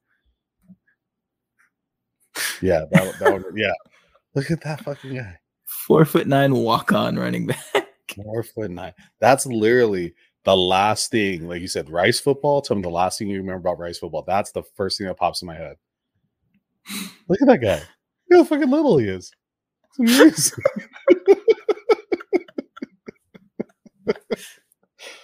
oh man. Well, yeah, see? So all yeah. You learn something new every day. Some people that you were that were Polynesian, you had no idea. Fucking Zach Wilson and the shortest guy to ever play college football. There you go. You're welcome. And, You and the Pac something. 12. The then Pac-12. And then let's get to something I actually fucking know. The Pac-12. Yeah, you go. something that doesn't actually matter. the Pac 12. Oh, yeah. I mean, it's true. It is true. But uh, yeah, the highest ranked team in the AP poll for the Pac 12 is USC at 15. So not looking great for up. them. What do you think? I mean, you're a USC guy, so you go ahead and introduce your team. I love USC. USC is fantastic. USC runs LA. Um, no, I, I think you know. I think with Kedon Slovis coming back, uh, I think it's solid. Uh, Drake London coming back, uh, you know, as his best target. Um, I was had really high hopes for Bru McCoy again as a homer pick, um, but uh, you know, even though he went to my high school, um, and it is a homer pick, I, I really liked his talent. But he like he keeps fucking up, and so he's like off the team or something. So you know it is what it is um but but the the newest freshman to join kyron hudson ware or kyron ware hudson I always forget which way he puts it um freshman coming out of usc uh, out of Mater Dei to usc i think is going to surprise a lot of people um i i don't know that many people that have him on their on their radar but i think you know if he gets at least 50 targets this year like he could really light it up and and, and do something targets. it's a lot of targets, you know, but I think he's going to need um he's going to need a little bit of volume to to really you know jump onto the scene a little bit, especially competing with Drake London and, and I forget the name of the rest of their wide receivers, but I know they're wide They, they have a, another freshman that a lot of guys at C2C really like, um, Michael Jackson. yeah, yeah, that guy's great. Um, yeah, and and I know there's someone else too that's returning. Um, but you know, so they they have talent, right? So he's going to need a little bit of volume to really stand out. Um, I'm I'm blanking on on the running backs Gary right Bryant. now. Thank Gary you. Bryant I- Jr. and even uh, the the Polynesian guy Vavae Malepeai is back, I think. Um, and um, the running back is Keontae Ingram. yes, thank you, Keontae, dude. So like they, you know, they they have a lot of guys that are on people's radars, but they, I think they just need a really good year this year. I think a full season will really help. Um, some of the guys on their defense are coming back, um, hopefully healthy. They're they're running back. Um, oh gosh, it's uh, I'm forgetting his name's another Samoan guy. Um, he's been hurt, but he's finally coming back. Um, and, and then you know, overall, I think they're going to do really well in the Pac-12. Um, you know, and that might not be seen a lot, like you said, because of where you know they're the highest ranked team. You know, so the rest of the you know uh, the projected outcome for the rest of the you know conference isn't great. Um, but I think you know there's always going to be a lot of competition there, especially to Washington, Stanford, Arizona State. I think those are definitely give them some of their biggest competition this year. Um, and, and like any really tough conference that's been around a long time, like I think a lot of these teams, like any team could beat any team on any given Saturday, uh, you know, with, with the Pac 12. And I think that's the same with any other conferences in the NFL, you know, these teams that really know each other. Um, and that's some of the knock on the Pac 12 is like sometimes when USC has been at its greatest, they'll get knocked off by Stanford or Oregon or somebody, you know, because these teams know each other so well and they they are good, um, even if they're not as high heralded teams as, as some of these SEC teams, um, or or stacked with a lot of um, lot of talent. But as much as I like USC, um, just as that's like you know my team that I root for the most, um, Arizona State is is probably a homer for me because my wife went to did her undergrad there, and I've always watched a lot of their uh, a lot of their games and had some family members that went to school there. Um, and, and I really like their quarterback, Jayden Daniels, um, and, and their running backs. And um, yeah, the, the, this guy you have mentioned here, LV Bunkley Shelton, like that's another guy, like he's super small, but um, I, I reached out to uh, Cole Topham um, at Ham Analysis on, on Twitter. If you guys don't follow Cole, you really, really need to.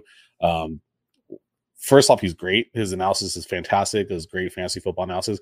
But the kid's like at Arizona State right now. Like he's in college at uh, in Tempe, Arizona, um, covering the team there live.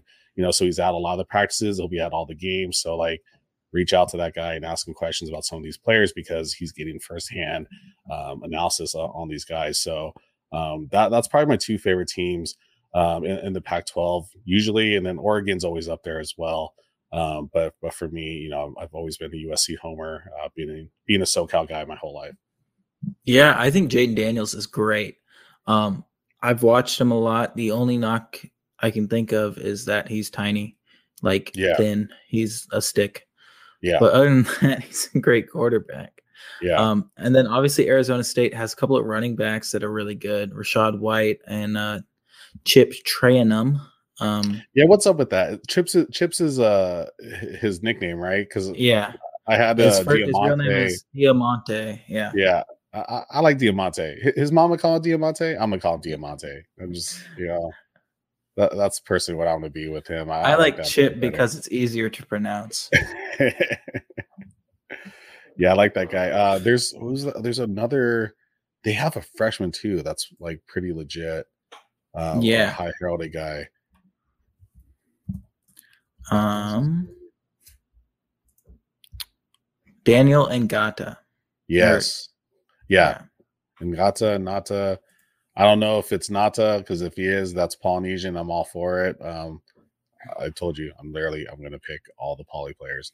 Um, but yeah, he he was. Uh, I forgot. I don't know why. Like someone was talking about him. I forgot who exactly it was, but um, yeah, he did get some playing time last year. So I think like you know they got some skills. They got some guys there. They have some depth. Um, I, I think they could be really good. Um, especially yeah, like I mean the guy's skinny, you know, uh, the quarterback, he's skinny, but you know, if you could put some weight on him, I, I, think, you know, he has the skills to, to be a, to be not, you know, really good for the NFL also. I really like him as a yeah. guy. He's, he's my QB five for Devy. Oh, nice. Do you, uh, where is he above, um, Kedon Slovis? Yes. Yeah. I've been seeing that a lot. Yeah. I think I need to move Slovis down even more, honestly. It's just not looking good. Yeah. What, what, um, what do you not like him? Just curious it's just like the arm strength isn't there like you want to see.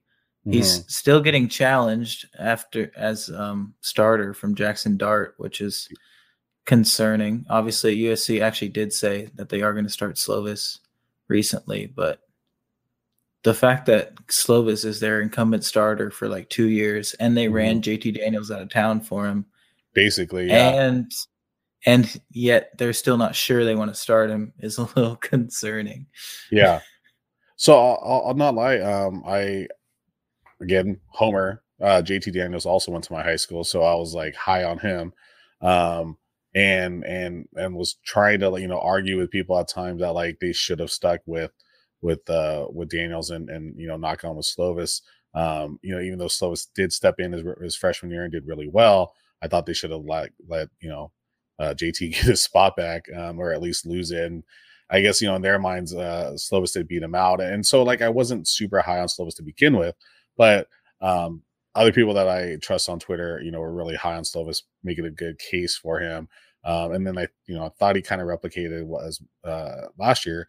Um, but I, I, see what you're saying, you know, and, and that is kind of concerning if, yeah, you're the incumbent and you just don't automatically have the job, um, especially when you're already being talked about as not a high uh, uh, NFL uh, draft pick, but definitely someone that could make it into the NFL. Yeah. Um, and then moving on, the other team to watch seemingly in the Pac 12 is Washington. Consistently good out there. Obviously, though, Chris Petersen, their former head coach, um, retired a couple of years ago. So they have a new, new head coach in Jimmy Lake, who was um, one of their assistants formerly. And um, their quarterback situation, and eh, not enough, not interesting. Or I guess it is interesting, just not good. Um, I think it has potential to be good. Yeah, um, they have. They brought in Sam Huard from uh, as a freshman. Um, obviously, his dad played in the NFL. Brock Huard. Yep. Um, his his uncle was a really good football player. I think his cousin played um, and as an FBS quarterback. So definitely bloodlines with Huard, Huard yes. and um, Alfred. When I talked to him about freshmen, said Huard was the um, safest of the freshman class. Obviously, okay. that was before that was before Ewers. Yeah, but um, yeah, he's just a very steady prospect. He's nothing. He doesn't have that Konami code type of upside we like to see, but he's gonna sit back in the pocket. He'll usually make the right decision, and he has a pretty solid arm. Mm-hmm. But he's a freshman, not named starter yet. Gonna have to watch for him throughout the season if they're not winning games. Right. Um, but they do have plenty of tools to win games. Obviously, they always have a strong defense. They have a great tight end in Cade Otton. Even yep. with um, Nacua leaving for BYU, they still have another. Actually, they did have another wide receiver in Jalen McMillan, but I believe he is injured now and possibly out for the season. Oh damn! So, um, oh yeah, yeah, thing, right. th- yeah things change things change between when I write these things and when I record. Real fast. Well, did you see my tweet today about wrote freaking article about James Robinson and Travis Etienne? Oh, and no. it's like going to go out tomorrow, and freaking Etienne's out. I'm like, awesome. And the last article before that was Michael Thomas, and then Michael Thomas went ah. out the like day before, and I was like, awesome. like stop, stop just fucking writing about players. Yeah. Now. Tell me who you're writing about next so I can get rid of Dude, I, I, took a I was like, yeah, tell me who you want. And the responses I got were hilarious. I mean, when someone's like, oh, write about my ex-girlfriend. I was like, okay, that's a good one. Someone said write about the Taliban. I was like, oh, that's topical. I like that.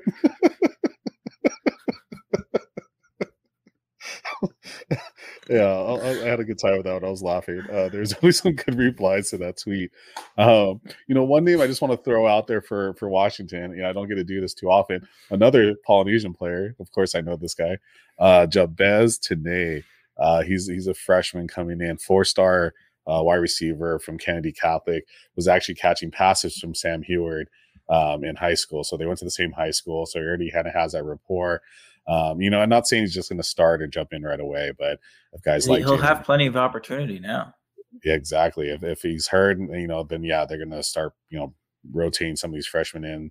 Uh, you know, you may not see some of these guys get redshirted, you know, like they might normally uh, do their their freshman year. Um, and so yeah, I just want to throw that out there. Jabez Tinae, uh, even if it's not next year or this year coming up, you know, name maybe for the next couple years, definitely uh, when you're doing your supplemental drafts uh, next year. Absolutely. And then back into the Pac 12 South, we have Utah. Um, consistently good with Kyle Whittingham as their head coach. Um, they're starting the Baylor transfer Charlie Brewer officially as of yesterday. Um, oh, it's official inter- now. Yeah, he's oh, an interesting guy. I just drafted him. I just drafted him in my uh, in the, that fifty team uh, redraft league. Oh, I'm so happy. Yeah. And and I drafted him knowing that like they they weren't like decided yet. I mean, he's not my first. He's, uh, he's my QB two, but still. He's had a he's had a strong career at Baylor back when uh, Matt Rhule was there. And but, he uh, runs uh, too, right? yeah, yeah, yeah. He's a pretty good rusher, but things went south when Rhule left, and they brought in a new head coach. Just not the same, but yeah. hopefully Whittingham's offense will fit Brewer a little better. Um, and Utah always has guys around. Um, they have a pretty good tight end, if I remember correctly, and Brant Kuithe, who was another guy that we thought would come out last year, but pretty solid tight end who will catch passes and blocks well. You um, their, do you have the running back on here? The other running back for Utah? Yeah. I just dropped yeah. him too, so I know him. Who is it? You tell me. Micah Micah Bernard. Oh yeah. And and uh I definitely found some video of him too, and he not a lot, um, but yeah, he was a freshman last year. Um, played well, runs hard. Um, kind of kind of get some some Zach Moss vibes from him a little bit. Um, but he he's gonna get the ball. Um, yeah, he's actually why does it say he's a freshman? Maybe he, he he's been there since 2019, so he didn't really play in 2019, and, and maybe this is still updating. He's gonna be a like a redshirt sophomore or something. But um, yeah, played played in five games last year. Did get a ton of yards and, and carries, but um, I think I'm pretty sure he's the starter going into this season. Um, Well, and- they they did bring in a transfer from LSU and Chris Curry, but that's Curry was pretty darn bad at LSU last year. So Yeah. So I think, you know, I think he has a shot um, of, of being, you know, at least startable for for college uh, redraft or or you know for the campus side of uh, C2C. yeah, and we'll go back north. Um, Oregon, we'll hit them really quick. Obviously, CJ Verdell, a running back who's going to Yep. be one of those older guys who we thought would declare but didn't. Um, obviously, still going to be productive. Um, they have a freshman wide receiver, Troy Franklin, who was one of the top recruits in the class. Definitely someone to watch. And they also brought in one of the better quarterbacks in Ty Thompson. But Mhm. um, they still haven't figured out their quarterback situation, if I remember correctly. But it does seem to be down to Ty Thompson and Anthony Brown, who is their incumbent starter. And then they have a Uh, guy. you talking about you, you talk about Jay Butterfield. or- Yeah. I'm pretty sure he's out of it. Is he No, out I'm of pretty it? sure he's out of it. I think so. Damn. I was gonna say actually that they have a guy that you tweeted about recently, in Sean Dollars. Yes, yes. Another homer pick, Mater Dei. I know these guys. I might not know for the best reason. but I know some- Yeah, there's second string running back. Well, he's hurt. He's hurt now. Um, and so who was who was I gonna say? It was um. Did you ever? Did you already mention Travis Dye? No, I think it was, is it Travis Dye? There was it was CJ Riddell and someone else that was getting love. yeah, I think it's Die. I think it's Dye. Yeah. Um, but yeah, Sean Dollars, he's got he's good. He just he just got hurt. So I was really hoping that would be him and CJ um, splitting time this year. Um, but I know I know Travis Dye was also getting some love. I can't remember. I'm trying to look up the. Oh yeah, so they're both. That's right. That's what I was looking at. They're both on the preseason watch list for the uh, Doak Walker Award. Both CJ Vidal and Travis Dye. So it was already looking like not great for Sean Dollars. I did draft Sean Dollars in one of my leagues just because like I'm gonna draft guys I know, and you know even if they don't do anything, I'm still gonna draft them. Um, but yeah, but both those guys, um, you know, are, are both uh, in the watch list for for top running back. So I think you know there there could be some firepower there, especially if they get them both on the field at the same time.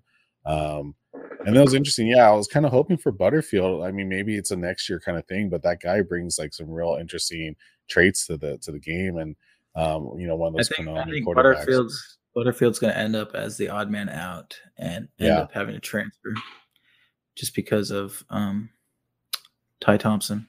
Yeah. Yeah, and it happens sometimes, you know. Um, but uh I, I'm I'm really excited to see on the opposite side of the ball, uh Penei Sewell's brother, um, starting at the Mike linebacker, uh Mase Funa, who also Noah. went to Mater Dei. Was that Noah Okay, Sewell? What did I Noah. say? Yeah, oh, you Noah just said his brother. Oh, yeah, yeah.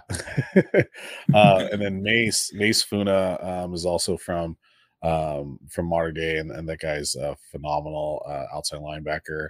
Um, and so there's a couple of guys I'm excited about just because I've seen them play since their high school days. Yeah. So I'm excited to see them. And obviously, we'd be remiss talking about the Oregon defense without Kayvon Thibodeaux, Yeah, who is oh, looking like a top five draft pick in next year's class if it were to happen today.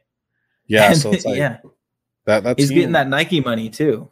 oh yeah yep yeah so that team could be really sneaky good you know i think if the wide receivers can really step up um and and, and, you know kind of like make a name for themselves um you know with the quarterback situation a good decent offensive line a really good defense um and and, and a really good running back situation yeah it, it could be really good for for them um you know taking the pac 12 north Yeah.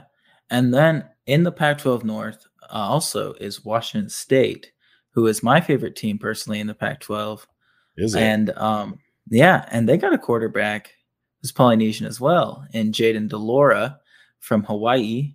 yep, yep. Um, I think he's an I think he's an incredible talent. I um he's he is one of those guys who's being challenged for the starting gig, but I think that's partly due to him having a DUI earlier in the off season and also not being of age, if I remember correctly. oh So i'll do it that's a little concerning, but also par for the course for Washington State. yeah Um, yeah but it's looking like it's down to a two horse race between him and Tennessee transfer Jarrett Guarantano. Um, I think Jarrett Guarantano is one of the worst quarterbacks I've ever watched play football. So I think Jayden de Laura is going to win the starting job quite easily um, because Jarrett Guarantano throws interceptions. How do you feel about uh, a Borghi coming back this year? Max Borghi. Don't get me started on Max Borghi because everybody is Oh is wanting to say we were wrong about Max Borghi. I'm not ready to say I was wrong. I think Max Borghi is still incredibly good. I think Max Borghi. Fantastic. Yeah, I want to put him in my top five for next year. do it. But I, would. just feel I feel wrong why? Because he was hurt. because everybody's going to disagree with me. But but also why? Because he was hurt. You know, like what's that's the only thing. But until he got hurt, like it- Yeah, stock was through the roof. You know, like I think the injury is being a little thing. overlooked. yeah. I mean, the guy's got mad skills. And then you took him in UND CTC, and I got all pissed off because I'll trade him, bro. I'll trade anybody. That'd be the right price. now that I know you like him. uh price is through the roof now. Uh, oh no, oh no.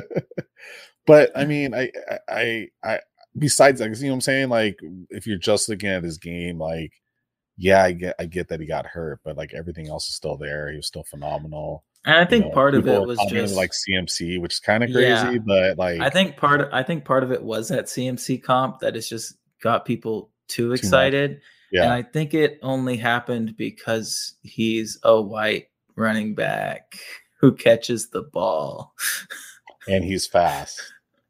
And there's no yeah, he- I don't I don't think he's that fast. I think the speed is kind of what's lacking in his game. He's a strong runner. Obviously has hands, played in Mike Leach's offense, and they just threw it to him all the freaking time. Yeah, Um, it'll be interesting to see how he fits in Rolovich's offense, though, because we didn't really get to see it last year because of the injury. And then the only other Oh, guy that's you- probably sorry, you talked about uh, Washington. Uh, Sean McGrew is another guy that I had uh, for Washington. He's their running back. Um, a little bit of a smaller guy, but runs really hard too. And so, sounds like Myles took- Gaskin. yeah, yeah, exactly. He he. I took a later, uh, uh, gosh, a later round pick on him. I don't know how late. Um, let's see, one, two, three, four, five, six, seven, like yeah, like twelve or something, around thirteen, like a little bit later. Um, so I think he has some potential there to you know, not put up a lot of points, but again, like you know, when you're looking at like your flex player later round guys, like you just want someone that you can plug and play essentially. Um, and so I think he, him, and like Michael Bernard from Utah can maybe put up like kind of similar numbers. Yeah. And what I was going to say about Washington State was the one other guy that I think is worth watching is Travell Harris, their slot wide receiver. Um, obviously, in the past, in Nick Rolovich's offense at Hawaii, the slot wide receiver has been the main beneficiary of their passing offense. Yeah. And Washington State has had a couple of guys make the NFL late. Uh, Dezmon Patmon, Easop Winston Jr., River Cracraft, who kind of stick on rosters even though they didn't get drafted. So I think Travell Harris is somebody to watch for in the future who will probably get on an NFL team, maybe not actually play, but he, also will be very good for college fantasy football. yeah. And then to round us out in the Pac 12, um, the last few teams we got are UCLA, who has um, Dorian Thompson Robinson as their quarterback, uh, who's had a pretty good career so far. Um, not too interesting outside of that. And then was Arizona. gonna who's he Colo- throwing to? yeah. Well, Greg Dulcich, who has um, was a no star recruit as a tight end and Wild. was also one of the best statistical leaders at the tight end position last year. You have to Um, like not. You have to like not check so many boxes that be a zero zero star recruit. Like that's wild. yeah. Like It's I was like, insane. I watched something and they were like talking about how they recruited and like what makes like three, four, five star recruits, and it's like size and like you know, there's like other factors, but like UBC had like no size, no no speed, no one was high on you, no one cared. Like you know, like you have to be so bad, or at least like the perception, you have to be so bad to have zero stars. That's wild. Yeah, but he's 6'4", 215. Um, obviously can catch the ball. Got a little speed though. behind him. Yeah, a little skinny for a tight end, but he still has some time. He's still um a junior, so he mm. could take a couple of years to get a little bigger before he goes out to the NFL. And then the last four teams Arizona, Colorado, Oregon State, Stanford.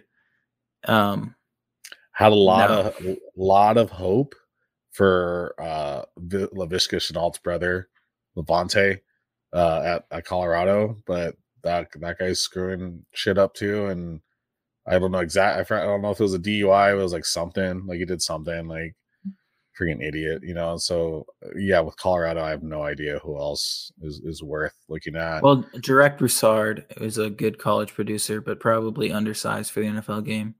Okay. And then, um, and then Stanford has a couple of decent wide receivers, like they're big. Um, Brycen Tremayne, um, he's like six four or something, six five. He reminds me of like Mike Evans size. Um, and then I forgot who the other guy is. They have Austin Jones at running back, who a lot of people like. Yeah, Austin Jones is good. It's they have a freshman receiver that's like the same size already too. So they just have like two big ass outside receivers and a good running game, and so you're gonna see like well a lot of uh a lot of 12 uh personnel sets, you know, and just like or even 22, you know, with one one receiver out there um, them just like running the rock up the middle like they no, no, normally do. Yeah, the issue with Stanford is they just were okay last year, and then they graduated Simi Fehoko and Davis Mills. Yeah, yeah, and yeah, John, I I think they're I think they're Vegas. I think their Vegas Vegas over under on wins is like four. So, oh, not good. Not looking good. John Humphreys is the other wide receiver there, and he's and like then big. yeah, the only other guy I can think of out of those four teams from a Devy perspective is a guy at Oregon State who plays quarterback named Sam Vidlak or Vidlak. Um, he's a freshman. Hmm. He forced himself into the competition as a freshman, which is very interesting. There you go. Honestly, though, probably won't start. Um, that'll probably be Tristan Gebbia starting for them. But I like Vidlak in the future. Um, he's got a strong arm. He seems to just throw it straight to where it needs to be, drops it in there on the long pass, gets the loft you want to see, doesn't throw those um, deep bombs on a rope like some quarterbacks who have to compensate for their arm do. So he's definitely somebody I want to watch in the future. Um, one guy I have just like I think it was like my last pick for uh, Arizona tight end Bryce Wolma you need someone like super late, he's a starter. Don't don't think expecting a lot. It's just a guy that we're going to talk about Arizona. That's a guy that I know is some people have on their rosters. and that'll do it for the Pac-12 um, yeah. and for the entire west side of the NCAA. And then I have a couple of questions that I've just asked everybody so far. Number one, who's going to win the college football playoff? Oh gosh. Um the whole thing? The whole thing? Yeah, the whole shebang. The whole shebang. I don't know. Clemson, just gonna go DJU, wins three national championships and two Heisman trophies in his college career. just gonna, hot take. It's gonna happen. I don't know. I, I I love the guy. I think he's gonna set the world on fire. I think he's like Vince Young and Cam Newton and those kind of like I'm big, I can run, and I can throw a mean ball. I just I do I you know I'm not gonna say Jamarcus Russell vibes at all, but like it, he's not that. You know, he's not just a big guy with a big arm. He can do a lot more.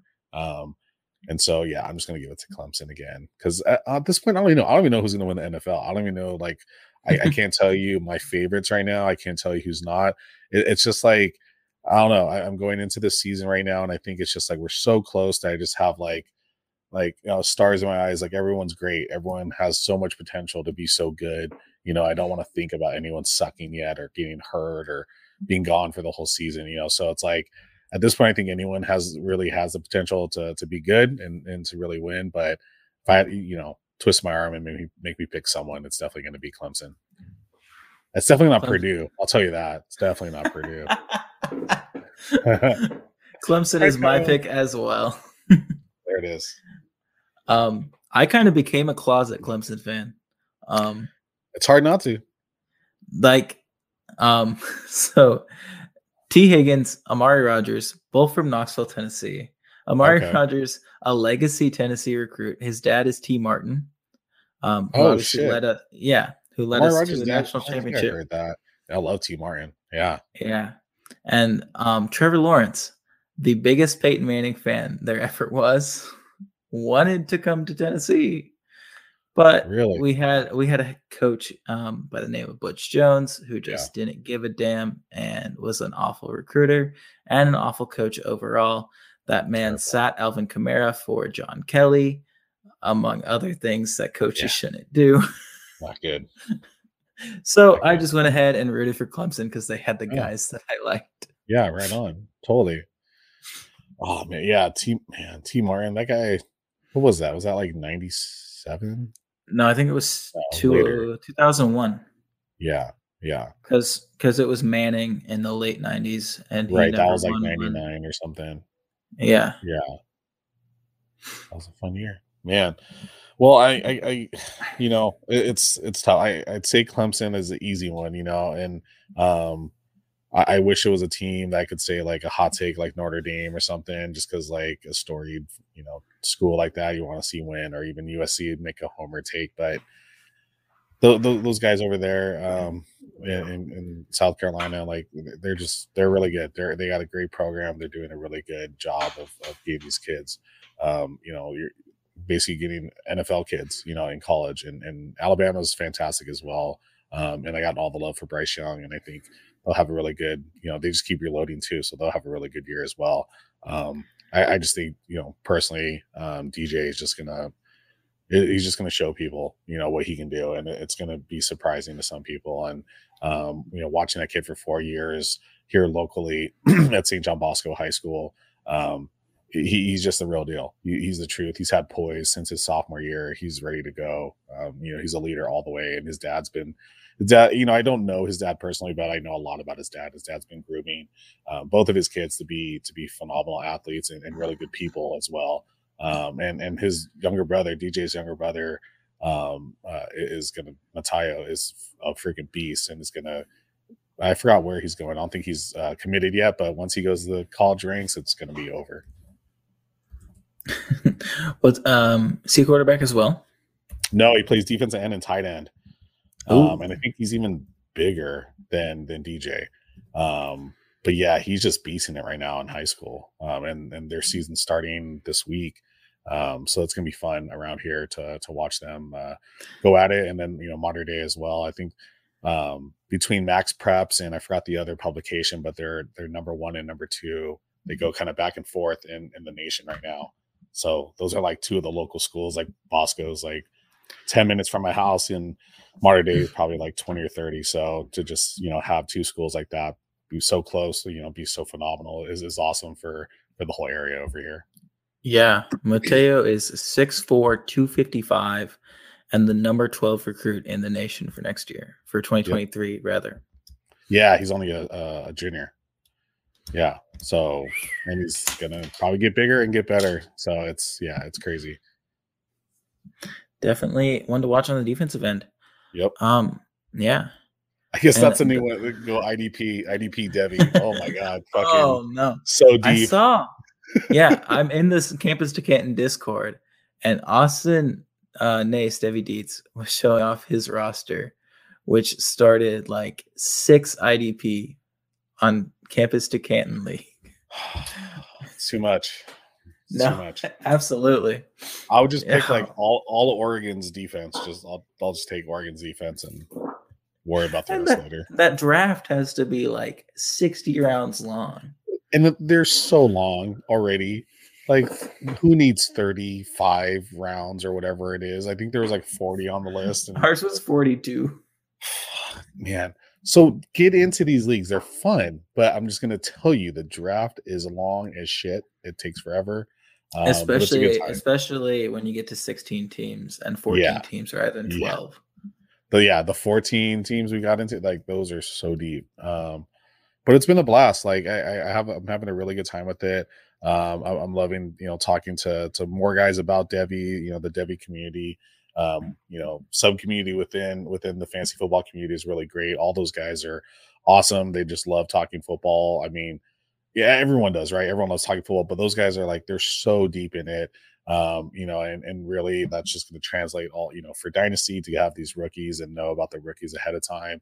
Um, that's partly what makes Ray GQ so awesome and good at his at what he does. You know, just I mean, of course, it's his delivery and and his production, but but you know he's hip you know to all these guys before anyone else is, or um, or at least you know the masses aren't uh, knowing about these guys. So it's fun, um, and it's been great to to to dive into it more with you here, Kyle, and and, and I'm excited for your pod and um, glad been going well, and then the people you've had on the show have been phenomenal um, you know, not including myself, but the other three guys that you've had well, here. I think I think awesome. yours has been the funniest show by far.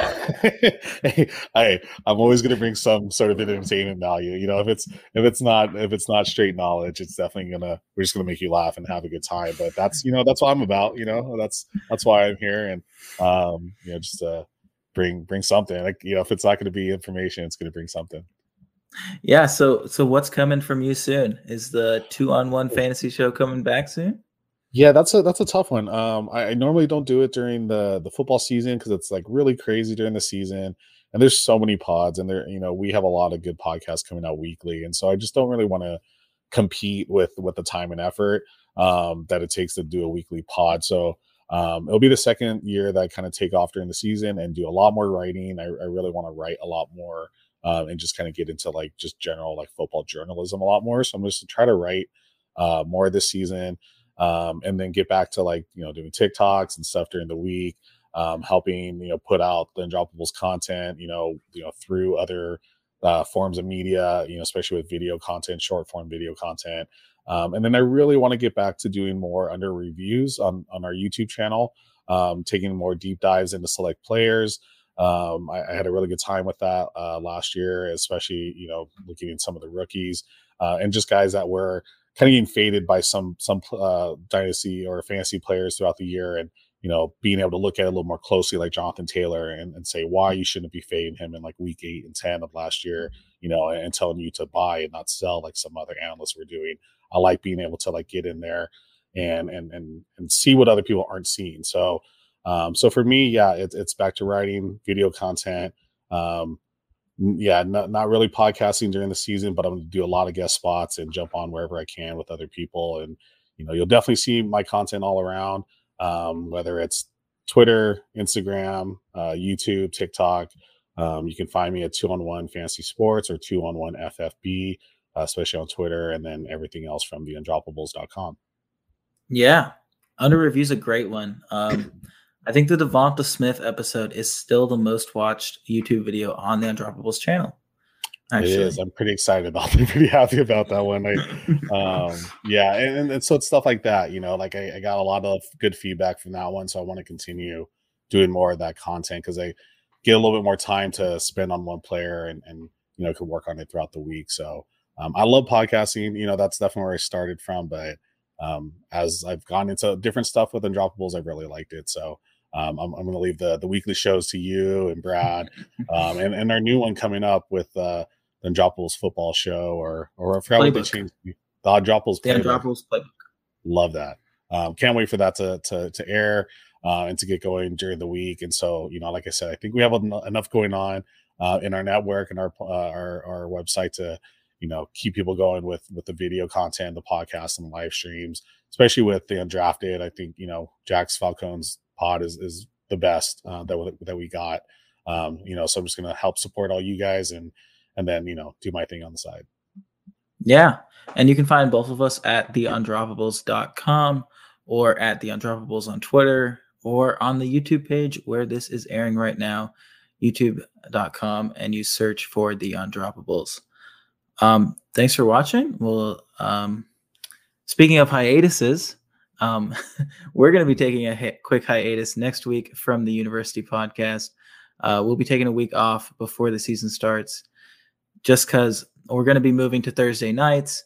And next Thursday is the first Tennessee game, and I plan on being there Oh, rather yeah. than here. So we'll Yeah, see you guys in two weeks.